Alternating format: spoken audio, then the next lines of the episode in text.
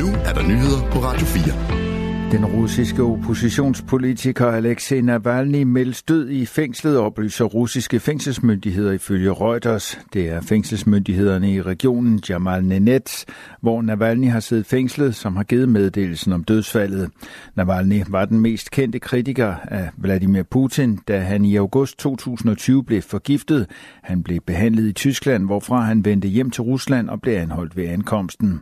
Han har indtil nu siddet fængslet i en straffekoloni i Jamal Kamal Nenets, som ligger nordligt i det centrale Rusland. Han blev idømt forskellige straffe og tillægsstraffe i de seneste år.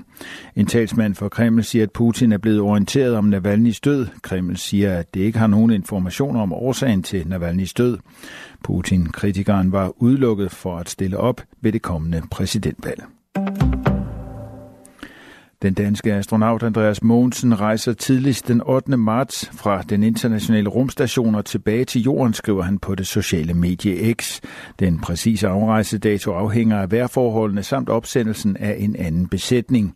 Han når ikke sin planlagte rumvandring, der er blevet udskudt flere gange, men han håber, at en anden besætning kan nå det. Det har været en fantastisk mission, hvor jeg blev kommandør for besætningen på Ekspedition 70, en fantastisk international besætning, hvor vi har udført ny videnskab og arbejdet sammen for at gøre det til en god ekspedition, siger den danske astronaut Andreas Mogensen. Han skulle på sin rumvandring have installeret et nyt kamera, der skulle filme jorden. Mogensen har været knap et halvt år på rumstationen. Han ankom i slutningen af august. En måned inde i missionen blev han kommandør på den internationale rumstation. På missionen har Mogensen udført en række eksperimenter. Blandt andet har han fotograferet en række energifænomener i rummet. Andreas Mogensen er på sin anden tur i rummet. Undervejs har han jævnligt sendt hilsner hjem til jorden fra sine sociale medier, eksempel eksempelvis juleaften. Hun ville være en af kulturlivets rockstjerner, men blev afsløret som tyv. Katarina Dietz erkender i et opslag på sin Instagram-profil, at hun i sine anmeldelser og klummer for Berlinske uberettiget lånte af andre skribenter uden at kreditere dem. Hun forklarer i opslaget, at drømmen om anerkendelse førte hende til at begå den værste form for journalistisk udåd. Mit behov for at blive anerkendt som faglig kompetent blev så stærkt, at jeg endte med at bryde egne principper og kristendommens syvende bud om, at man ikke må stjæle, står der i opslaget. Hun skriver også, at hun har mistet retten til at kalde sig skribent, og at hun har mistet sine indtægtskilder.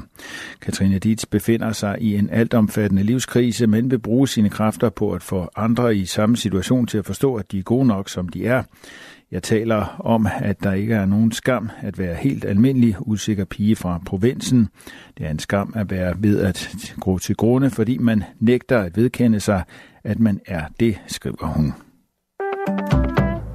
I dag rejser den ukrainske præsident Volodymyr Zelensky til Berlin og Paris for at underskrive to sikkerhedsaftaler med henholdsvis Frankrig og Tyskland.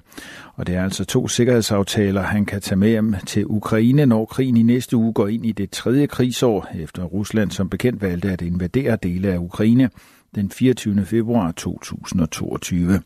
Claus Mathisen, lektor på Forsvarsakademiet og tidligere forsvarsattaché i Ukraine, har et bud på, hvorfor en sikkerhedsaftale er en god idé. Der har jo været en stor diskussion og også tegn på, at støtten i hvert fald mildt sagt kunne være svingende.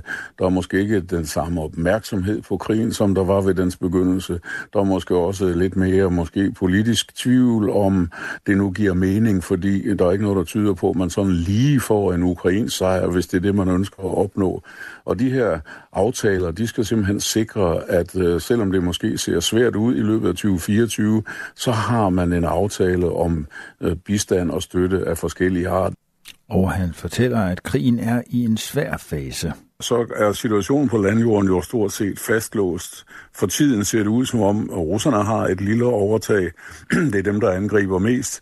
Og det skyldes blandt andet, at ukrainerne mangler både mandskab og materiel og ammunition og det gør, at situationen er øh, mere end øh, almindelig vanskelig, vanskeligere, end den måske på noget tidspunkt har været for ukrainerne, bortset fra krigens allerførste uger.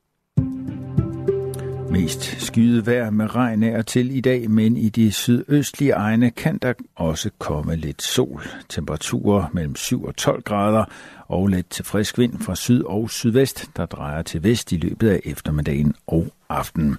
Det var nyhederne på Radio 4 i studiet Thomas Sand. Du kan finde flere nyheder på vores hjemmeside radio4.dk eller i vores app.